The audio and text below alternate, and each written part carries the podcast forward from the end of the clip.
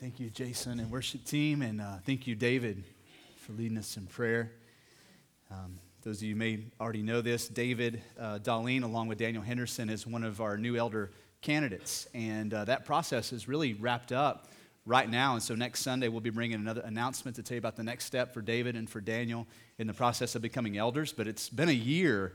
Uh, these guys have been on the journey and in this process, so appreciate David's leadership. Uh, good to see you here this morning. It is a good morning. Honored to be with you here. We're going to be in Hebrews chapter 2 in just a few minutes. If you've got a Bible or a phone or a tablet or a gadget or have it memorized, go ahead and turn there to Hebrews chapter 2. If you want a copy of God's Word, we have Bibles around you um, under the chairs. They're black hardback Bibles, those are there for you.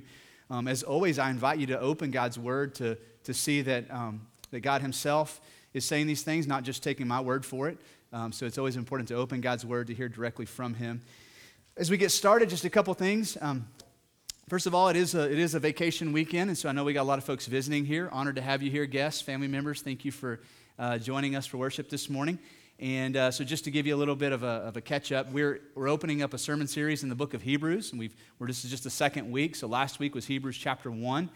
Um, we looked at really the, the primary theme of the book of Hebrews that Jesus, when compared to anything else in heaven and on earth, is better. And so, really, that's going to set the theme and the pace for every sermon in this series as we compare Jesus to the sacrifices in the Old Testament temple, as we compare Jesus to the priests, as we compare Jesus to other things. But Jesus is better. He's preeminent, He is supreme, He is higher than. And so, last week, two things that we noticed. One of those is that for the folks who were reading Hebrews for the first time, there evidently was some sort of struggle with the difference between worshiping Jesus and worshiping angels. We know that they were more than likely Jewish, Jewish Christian recipients, and so um, more than likely were under some significant persecution from the Roman government at this point in history. Many of them were beginning to fade away or drift away or to uh, shrink back in fear um, from following Jesus faithfully. And so uh, there's a lot of encouragement in the letter of Hebrews to encourage them not to fade away, as we'll see today, not to drift away, not to shrink back, but to remain faithful. And not only that, but to understand that the reason why we do that is because Jesus is not a prophet or a teacher or merely a man or even an angel, but he's higher than, he's better than anything on heaven and on earth.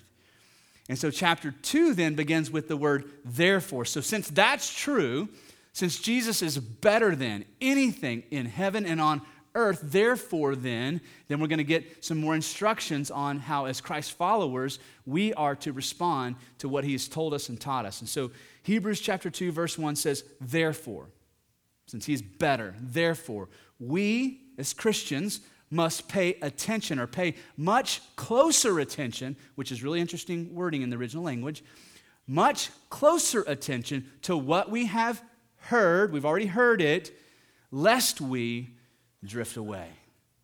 Now, that's going to set kind of a tone for this chapter the preeminence, the importance, the power, the position of the things that Jesus has said, this message we have heard. And so we're going to get a lot of reasons why we are to listen or pay attention or pay closer attention to this message that we have heard. But before we even get there, let's unpack verse 1 together and look more clearly at what's being encouraged of us. So, therefore, since Jesus is better, we must pay much closer attention. It's really interesting wording here. Another way to render this in English would be to pay attention with increasing measure. Now, think about that. So, for whatever the gospel means to me today, for whatever the teachings of Jesus mean to me today, however much attention I'm giving to them, that tomorrow I would give more.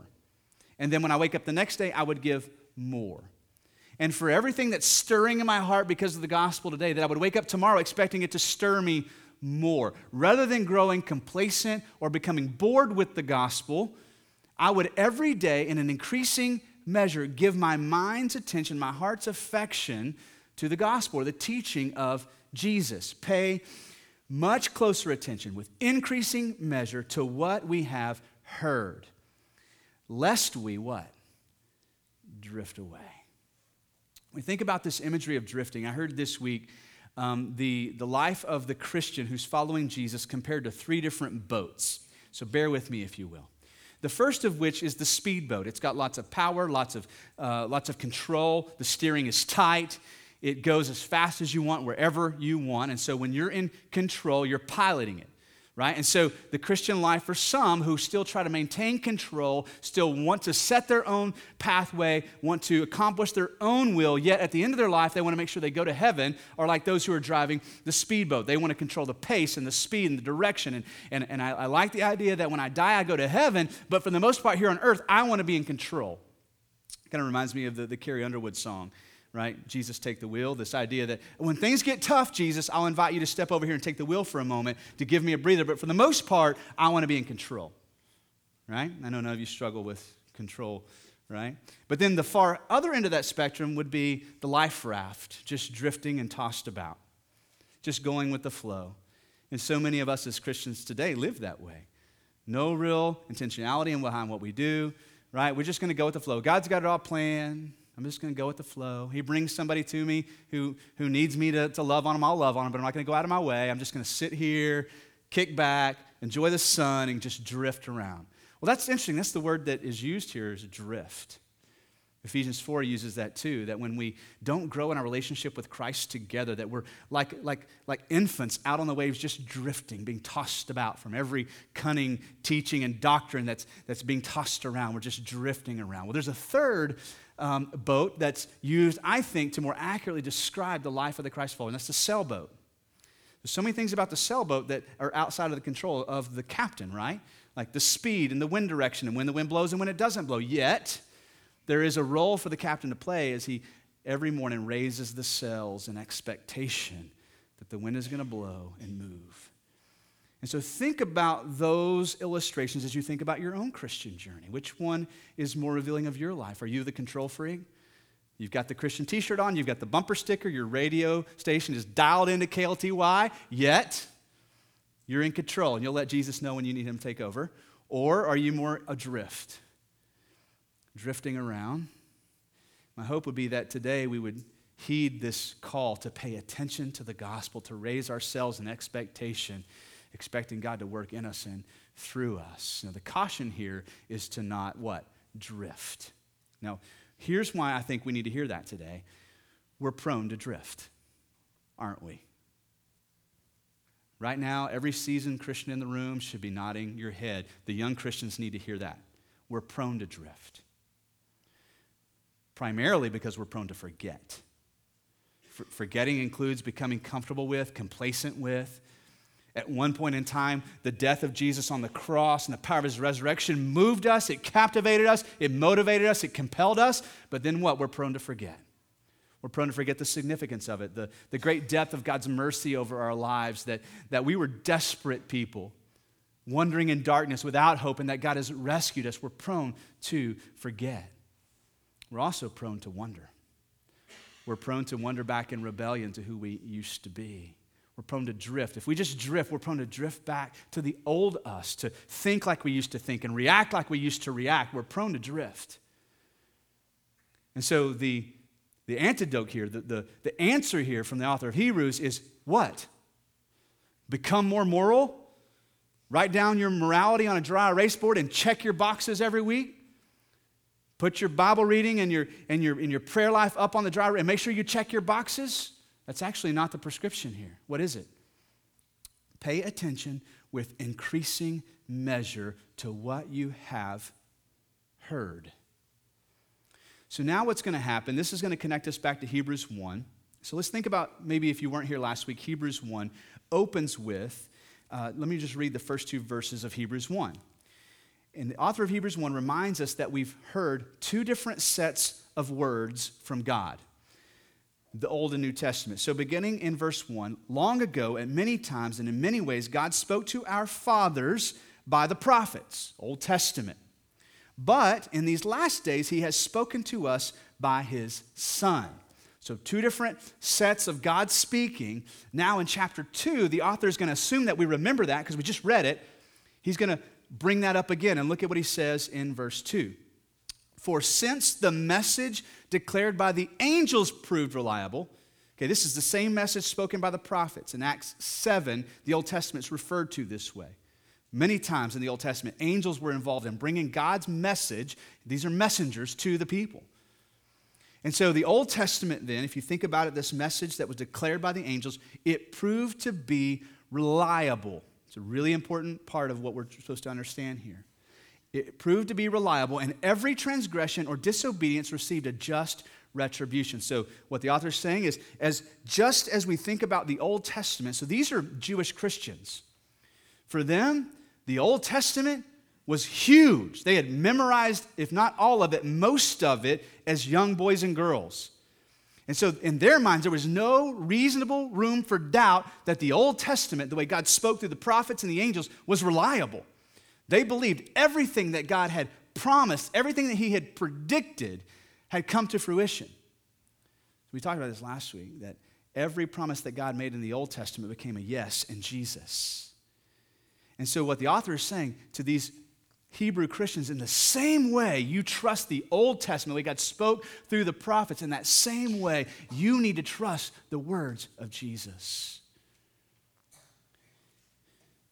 Verse 3 The angels message proved reliable. Verse 3 How shall we escape if we neglect such a great salvation? Talking about this gospel message, as we'll see in just a moment, that was proclaimed by Jesus. If the Old Testament was reliable, if the message of God through the angels and the prophets was reliable, how much more reliable is it when God's Son speaks to us? And think about that. Right? For the, for the most part, we hope the prophets are getting it right. The New Testament would tell us that the Old, prophet, Old Testament prophets spoke as the Holy Spirit of God led them, so we believe what they say. Angels show up, bigger deal, right? I mean, these angelic beings, they got a message from God, they're bringing it to us verbatim. But how about the Son of God speaking? You feel the contrast here?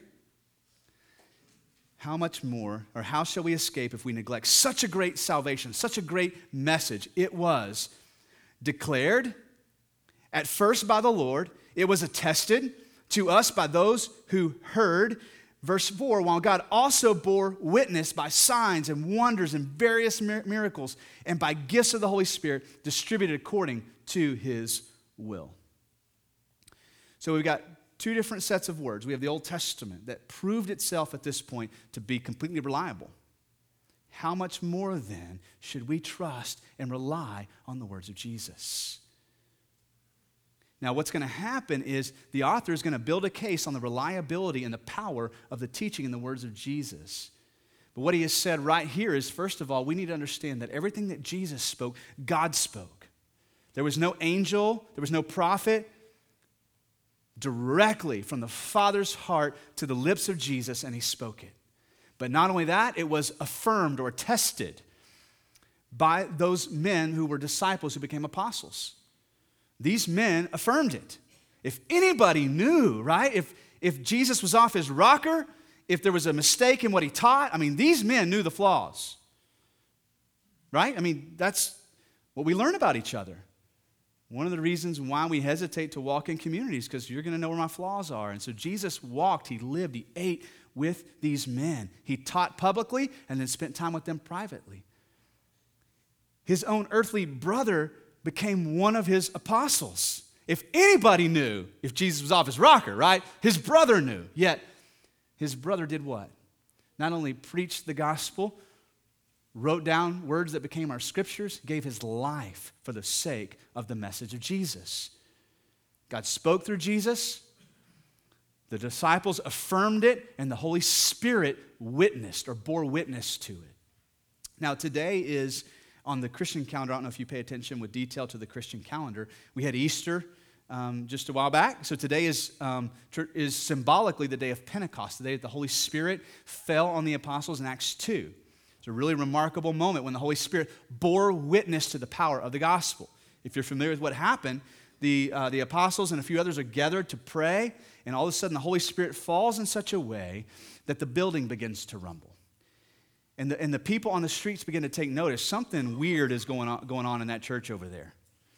And then Peter steps up and proclaims the gospel in such a way that the people on the streets, all kinds of foreigners from different backgrounds and languages, are hearing the gospel in their own language. One of the miraculous signs is Peter preaches and, and, and, and speaking through tongues. Everybody is able to hear this gospel message. Then, like 3,000 people come to faith in Jesus that day, this miraculous power of the Holy Spirit.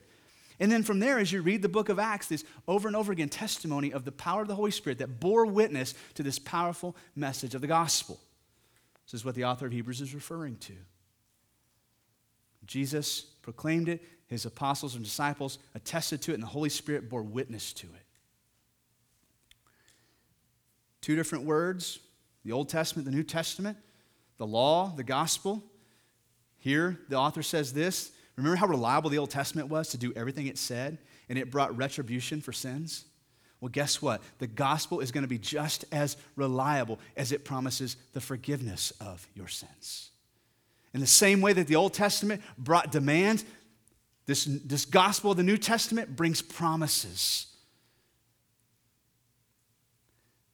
The distinction between the Old and New Testament is that the Old Testament shows us where we're wrong with no answer for what to do with it. And then the gospel comes in, and the gospel says, you know what, the Old Testament's right. The Old Testament's really good at revealing where your sins are, it's really good at it. But if that's all that happens, we're left hopeless, right? I don't need you to just come tell me where my flaws are. I need you to tell me how to fix it. And that's where the gospel comes in. And the gospel says everything that the Old Testament said about us is reliable, but there's hope in the sacrifice of Jesus on our behalf. And the point the author is making that is what is consistent about the two is that they are both reliable. And we should pay attention to the gospel with increasing measure. It should mean more to me today than it meant to me yesterday. Now, think about this. Why do we need to hear the gospel and think about the gospel and pay attention to the gospel on a daily basis? Because we're prone to drift, right? And this is what we need. We need the gospel to anchor us in what is true. Just like Adam and Eve, we're still prone to bind into lies. We're still prone to believe the lies of the enemy as he tries to talk us into not believing what is true. We need the gospel to anchor us in what is true. We need the gospel to keep us from forgetting who we are. If you're in Christ, you're a son and, a, and or a daughter of the Most High God, and that is true today and tomorrow. And we're prone to forget that, aren't we? We're prone to forget that God has stamped us and sealed us with His Holy Spirit. We need the gospel to remind us that our freedom was purchased at the expense of Jesus' suffering and death. We need the gospel to heighten our awareness of our sin and to stir our affections for Jesus. We need the gospel to remind us that eternity has been secured. We need the gospel to help keep, uh, help keep us focused on Jesus as the object of our worship. We're prone to forget all those things, aren't we? We're prone to drift away from those things. In one moment, I'm off the throne of my life. Jesus, take the wheel. And in the next moment, I'm, trying, I'm fighting for it back. I'm ready to take the lead now. And we need the gospel to remind, I need the gospel to remind me I am not fit to drive my life. I'm not fit to predict my eternity or set my course. I'm not. I'm not fit for it. I have adequately proved with my life that I am not fit to sit on the throne. And I need the gospel to remind me of that as I see the sacrifice of Jesus over and over on my behalf, I am reminded he died for me. That's what I accomplished with my life. I need what he accomplished on my behalf. And so the author says, in order to keep from drifting, pay more attention with increasing measure to the words of Jesus. It's interesting because in Matthew 7, you remember something Jesus said as he's preaching there, this famous Sermon on the Mount. As he gets towards the end, he says this as a conclusion to his sermon Everyone then who hears these words of mine, sound familiar to some of you, and does them will be like the wise man who built his house on the rock. And the rain fell, and the floods came, and the winds blew and beat on the house, but it did not fall or it didn't drift because it had been founded on the rock. What's the rock? The words of Jesus. In contrast, everyone who hears these words of mine and does not do them will be like a foolish man who built his house on the, on the sand, and the rain fell, and the floods came, and the winds blew and beat against that house, and it fell, and great was the fall of it. And when Jesus finished saying these things, the crowds were astonished at his teaching, for he was teaching them as one who had authority and not as their scribes. The author of Hebrews is saying the same thing every day of your life should be founded on this compelling, heart changing, eternity setting message of Jesus.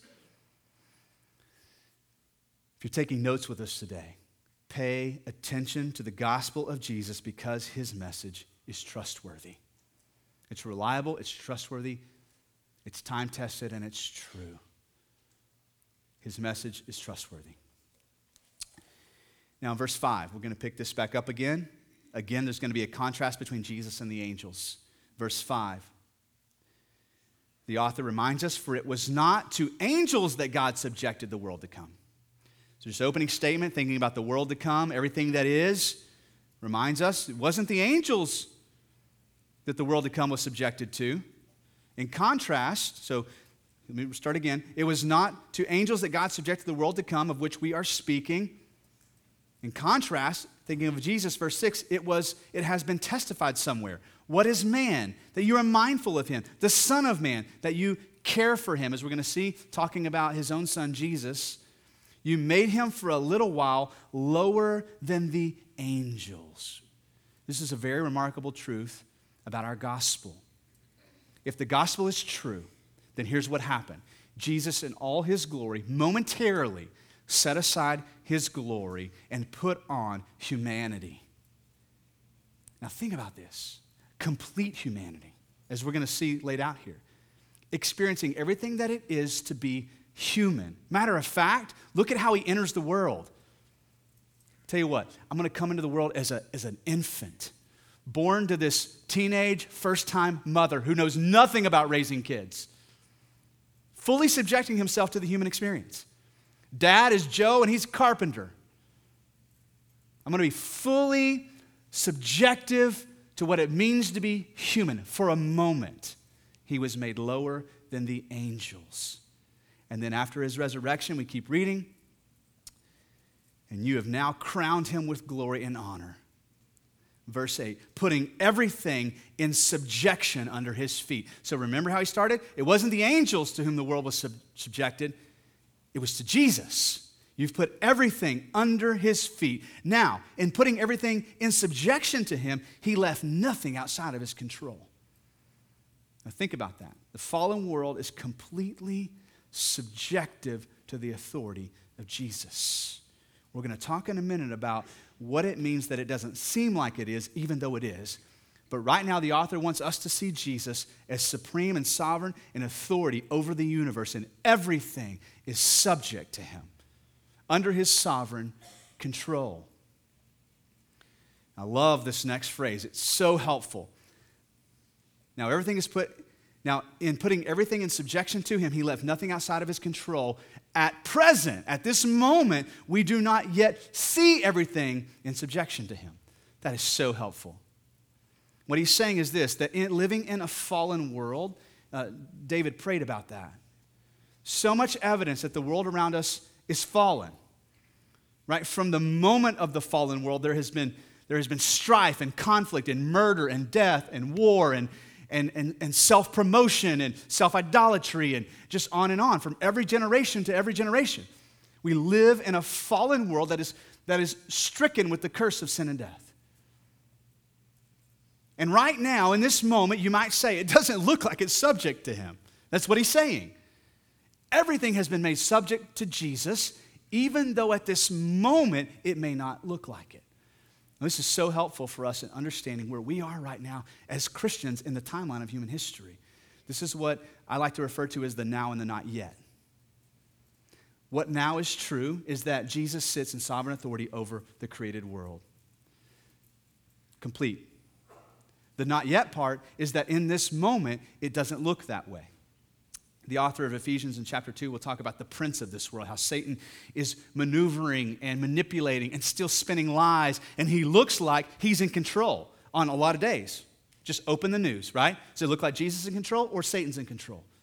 You can see tons of evidence of an enemy who is moving rampant, seeking to kill and steal and destroy and devour and tear families apart and tear lives apart and tear nations apart and create confusion. And, and there's tons of evidence that looks like, but here's what the author is saying even though it looks like that, it's not true. Everything is in subjection to King Jesus. The now and the not yet. Now, if you're taking notes, pay attention to the gospel. Pay attention to the gospel of Jesus because the world is subject to his authority. Even though in this moment Right now, it doesn't look like it. He is sitting on his throne. Now, in a few minutes, we're going to come back and talk about how that is also true in our personal lives the now and the not yet. But right now, we're just talking about the created world subject to his control. Verse 9. So, before we even read verse 9, let's think about that. If we think about the created world as we understand it, we, there's this funny uh, saying, I guess, this humorous saying the only thing sure in life are what? Death and taxes, right? And, and, and so, and then there's the follow up, but we want to get there. So, but the reality is that it seems like if we're going to say there's, there's only one sure thing that seems to be controlling humanity right now, it's death. Death seems to be in control. Now, think about that. So, the author just said everything is in subjection to Jesus. Look at what he says next. Verse 9. But we see him who, for a little while, was made lower than the angels, namely Jesus, crowned with glory and honor because of the suffering of death, so that by grace, by the grace of God, he might taste death for everyone. Now think about that. Not only is the created world subject to his control, death itself is submissive to Jesus. That's what the resurrection is just showing us. The one thing that you and I can't get away from in our own strength we can climb to the top and in popularity. We can gather for ourselves riches. We can, we can have healthy families. We can build these little momentary kingdoms here on earth. But the one thing that you and I can't do in our own strength is overcome death. What the author is saying is not only is the created world subject to Jesus' sovereign lordship, but death itself answers to him. It's going to come up again in verse 14. Pay attention to the gospel because death is subject to his authority. Pay attention. His message is reliable. The created world, universe, all of it is subject to his authority. Even death itself is subject to his authority. Verse 10 For it was fitting that he, this is Jesus, for whom and by whom all things exist, in bringing many sons to glory. We'll stop for just a second. That phrase implies so much.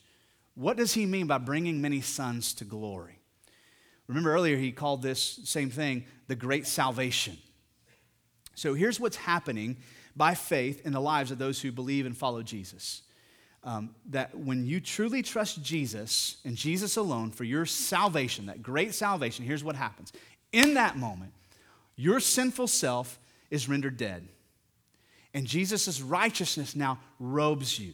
So that at day one, moment one, the instant you believe, you are able to stand before a holy God and he looks on you as perfectly righteous. What used to be scarlet and stained is now white as snow.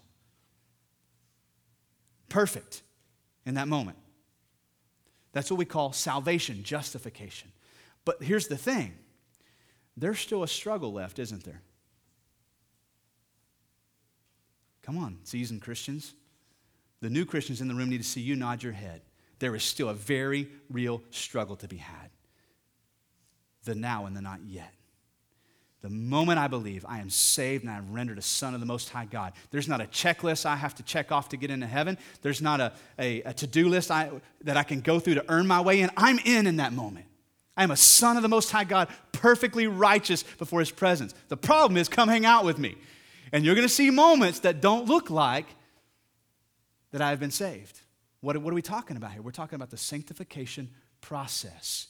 Every day, I am to pay more and more attention to the gospel because that is what God is using to continue the process of transforming, transforming me, sanctifying me into what? Into the image of Jesus. And so this, the New Testament refers to this as glorification. To go from what David talked about, Ephesians 2, dead to being made alive without hope to being to having hope, from walking in darkness to walking into light, from walking in lostness and having no purpose and not knowing God to now walking with purpose and identity and walking in relationship with God now every day until the moment I leave this earth, I am in a process of being transformed into the image of Jesus. Romans 8 says it this way. You just want to listen, you can jot this down and, go back later if you want to. Starting in verse 28, and we who are Christians, and we know that for those who love God, all things work together for good. That's a statement of faith. Does it always look good? No. But we trust, right? as we follow Jesus, that what he's unfolding for my life is good. For those who are called according to his purpose. Verse 29 For those he foreknew, he predestined to be conformed into the image of his son, in order that he might be, Jesus, the firstborn among many brothers. Verse 30 And those whom he predestined, he called, he also called, and those whom he called, he also justified, and those he justified, he also glorified. It's a really deep and theological way of saying the same thing that Paul said in Philippians 1 6. And I am sure of this, that he who began a good work in you will, com- will bring it to completion. Thank God. Anybody ready to be there? Please complete the work you began in me. I'm so tired of those days where I can, I can relate to Paul in Romans 7, where he says, I keep doing the things I don't want to do. And all the things I know I'm supposed to do, I can't do. I'm so tired of being able to relate to Paul. I love this verse. Please, God, complete the work you've began in me. What is he talking about? The glorification work of transforming me into the image of Jesus. But here's the thing that verse isn't ended yet. Here's the rest of it. And I'm sure this that he who began a good work in me will bring it to completion when? When? When I'm 60? When I'm 80? When? At the day of Jesus Christ. When I stamp out of this temporary fallen world into the eternal presence the eternal glorious presence of Jesus, at that moment, I'm done, fully transformed. And every moment between now and then, I am in the transformational process that we call sanctification. Glory by glory, struggle by struggle, mistake by mistake, victory by victory, moment by moment, corner by corner, I am being transformed into the image of Jesus. I'm in the process of being glorified.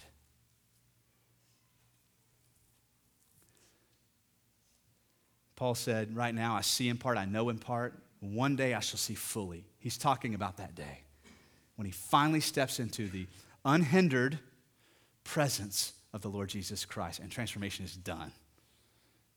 Transformation will be complete. But look at what the author of Hebrews says.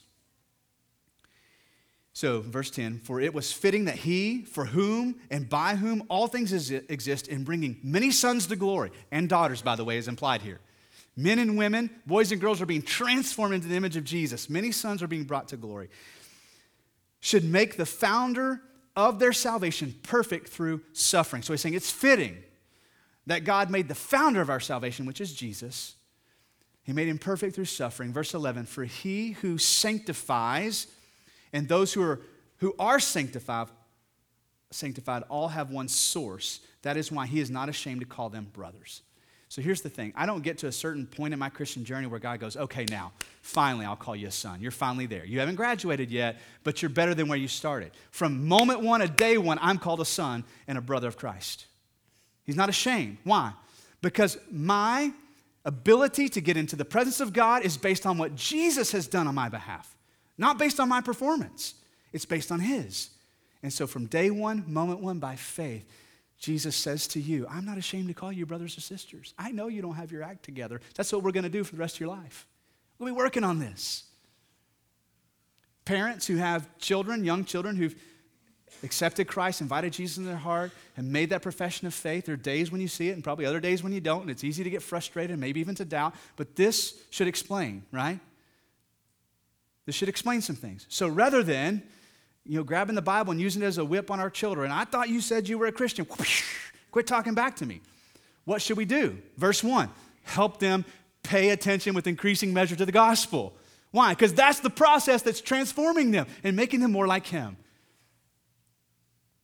That same frustration that you potentially may have with your kids, God could have with you, right? But He doesn't. In patience, what does He do? He invites us back to the gospel. We're prone to drift right? And so rather than seeing God as this, you know, the Coast Guard deflating our life raft, let's see God as this rescue who comes to us and, and brings us back. The reason why you're drifting is because you got your sails down. What does it mean to, to lift your sails as a sailboat? It means to pay attention to the gospel, to stand on that which you believe today and tomorrow and the next. All right. Verse 12, this is what we just talked about, saying, I will tell of your name to my brothers. Jesus is going to do that. He's not afraid to say, oh, yeah, that one's my brother, that one's my sister. In the midst of the congregation, I will sing your praise. And again, I will put my trust in him. And again, behold, I and the children God has given me. This beautiful imagery that Jesus is not embarrassed to stand before God and say, Yep, he's mine, she's mine, he's mine, she's mine. You're taking notes, this is the next one. Pay attention to the gospel of Jesus because through him, many sons, and it's implied daughters, are being brought to glory. He's not just providing life insurance for what happens in the next life. And if you're in Christ in this moment, the God who is sovereign over the whole universe is working in you right now, in this moment. How is he doing that? He's reminding you of what is true. He's speaking the gospel to you over and over and over again. Verse 14.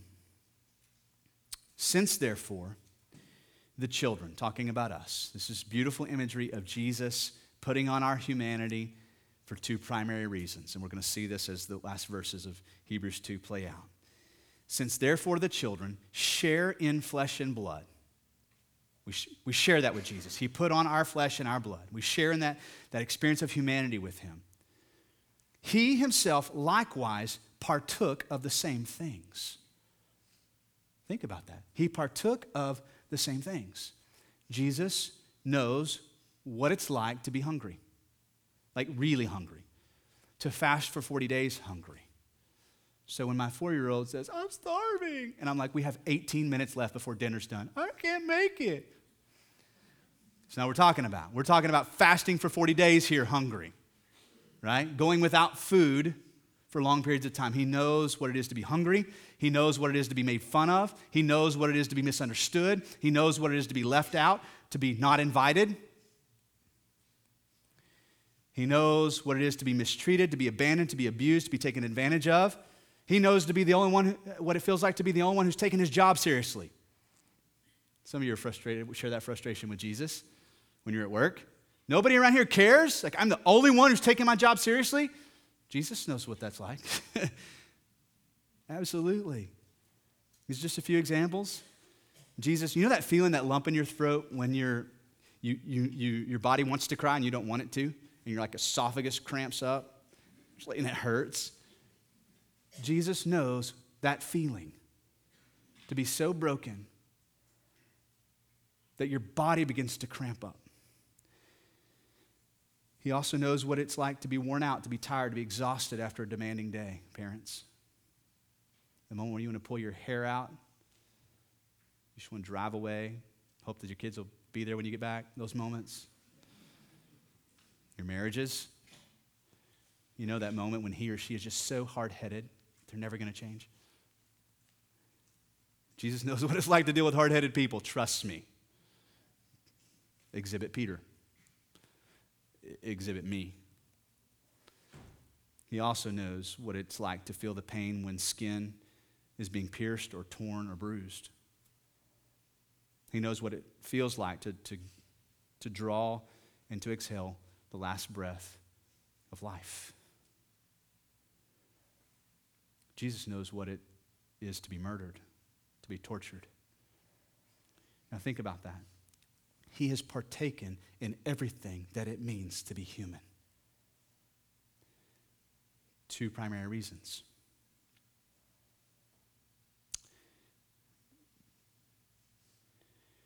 He partook of the same things that through death this is the rest of verse 14. That through death he might destroy the one who has power of death, that is the devil. Primary reason. Jesus took on humanity and he took on our suffering and our death to defeat it for us. It's what in a few verses is going to be called the propitiation. He took our place. Verse 15, and to deliver all those who through fear of death were subject to lifelong slavery. Think about that. If Jesus never resurrected from the grave, you and I would be subjective to lifelong slavery of a fear of death. It would haunt us at every turn. The older we get, the, the more fearful we become.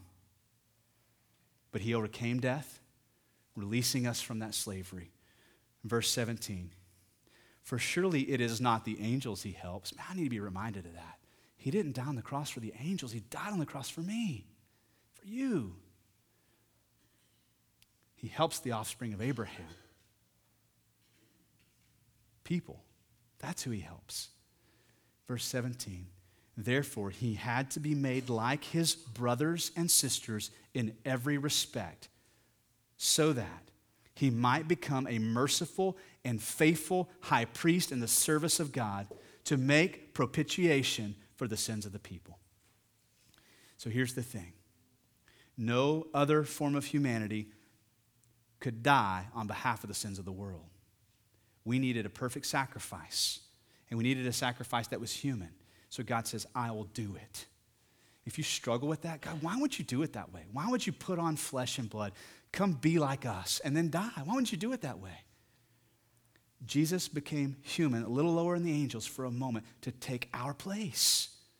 Without him doing that, every one of us deserved to go to the cross many times over. We're going to look when we get to chapter 9 and 10 of Hebrews about how the sacrifices of the Old Testament did nothing to fix the hearts of man. We needed a substitute, a perfect substitute, to go to the cross on our behalf. And that's what the author is saying here that he might become the merciful and high, faithful high priest in the service of God to make propitiation for the sins of people. Verse 18 For because he himself has suffered when tempted, he is able to help those who are being tempted. Pay attention with increasing measure to the gospel of Jesus because he took your place on the cross and he knows the real struggles in your life. There isn't, there isn't a struggle represented here in the room that he's not familiar with and that he has not had victory over. Think about that. Every struggle right now that you have, he's not only familiar with it, he has victory over it. And there's a process taking place in your life. It's the process I like to call the now and the not yet. I am already a son of the Most High God, and the not yet means that He is working on me. There are days where it doesn't look like it. But by and large, overall, He is transforming me day by day, glory by glory, struggle by struggle, victory by victory, into the image of Jesus. And He's doing that in you. How do we participate? Pay attention with increasing measure to the gospel. Preach it to yourselves when you get out of bed in the mornings. My purpose is not based on how well I perform today. My purpose is based in how Jesus has performed on my behalf. My acceptance is not based on how many friends I make today or how many people I impress. My acceptance is based on the fact that God has already, right now, accepted me. Get out of bed and preach that gospel to yourself. Your relationship with God your position in His presence isn't based on how well you don't sin that day. Your, pre- your, your ability to be in God's presence is secured from the moment you wake up. Walk in it. When you mess up, quick to repentance, right? You need the gospel in that moment.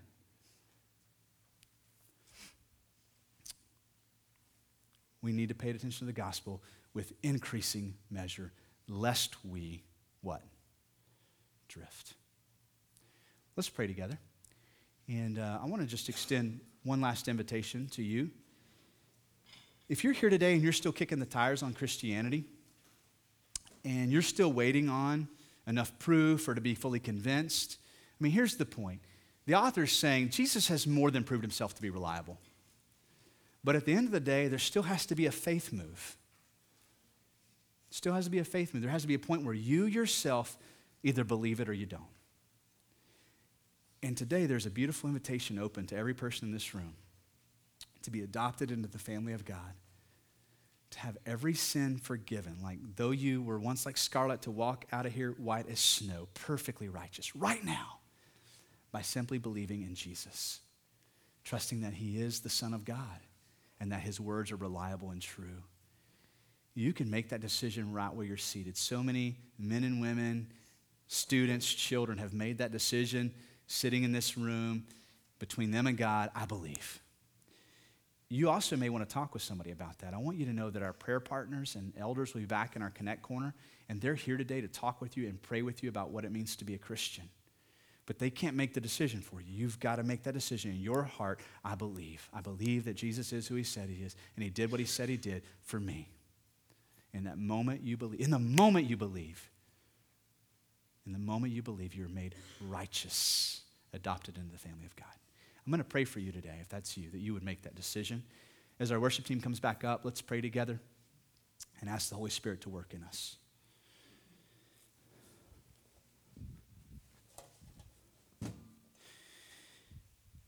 Lord Jesus, we want to first stop and acknowledge in, in thankfulness that your message is trustworthy and reliable.